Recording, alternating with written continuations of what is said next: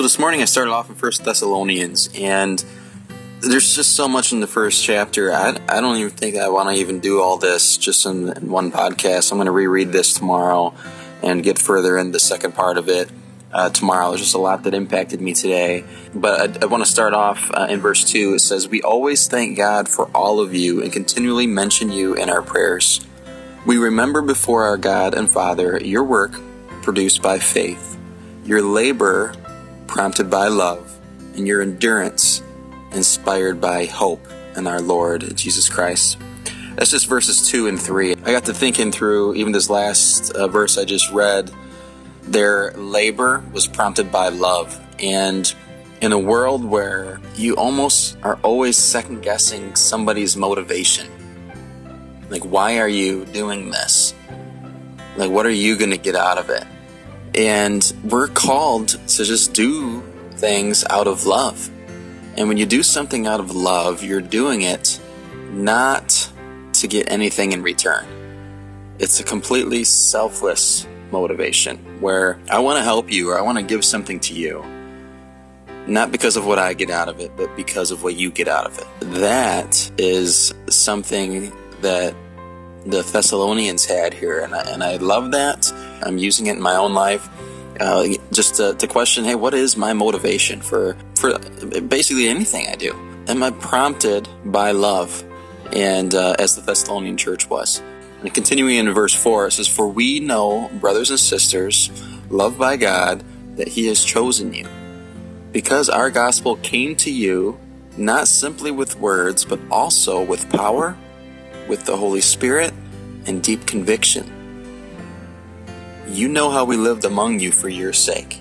You became imitators of us and of the Lord, for you welcomed the message in the midst of severe suffering and the joy given by the Holy Spirit, and so you became a model to all the believers in Macedonia and Achaia.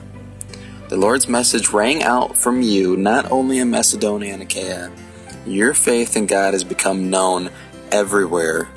Therefore, we do not need to say anything about it. That was verses 4 through 8. They received the gospel.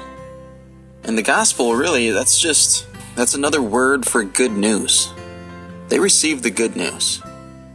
And the good news is, you do not have to sit before a judgment seat for your sin those sins have been paid for and atoned for, and the punishment has already been done. What's the legal term? Like double jeopardy, I think?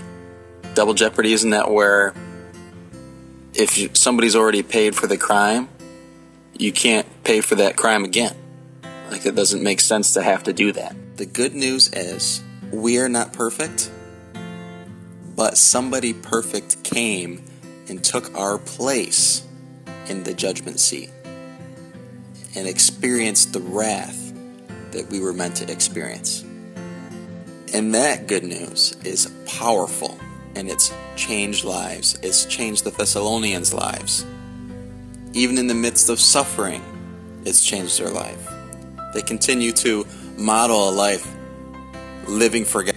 And it is not just known amongst them, and the people that they're around, but the word has spread all over the power of God in their lives and how their lives have changed. I hope my life reflects that of God, that of Christ, that others would see a reflection of the God I serve in the actions that I do and the words that I say. Let God mold you and change you into the person that you're meant to be.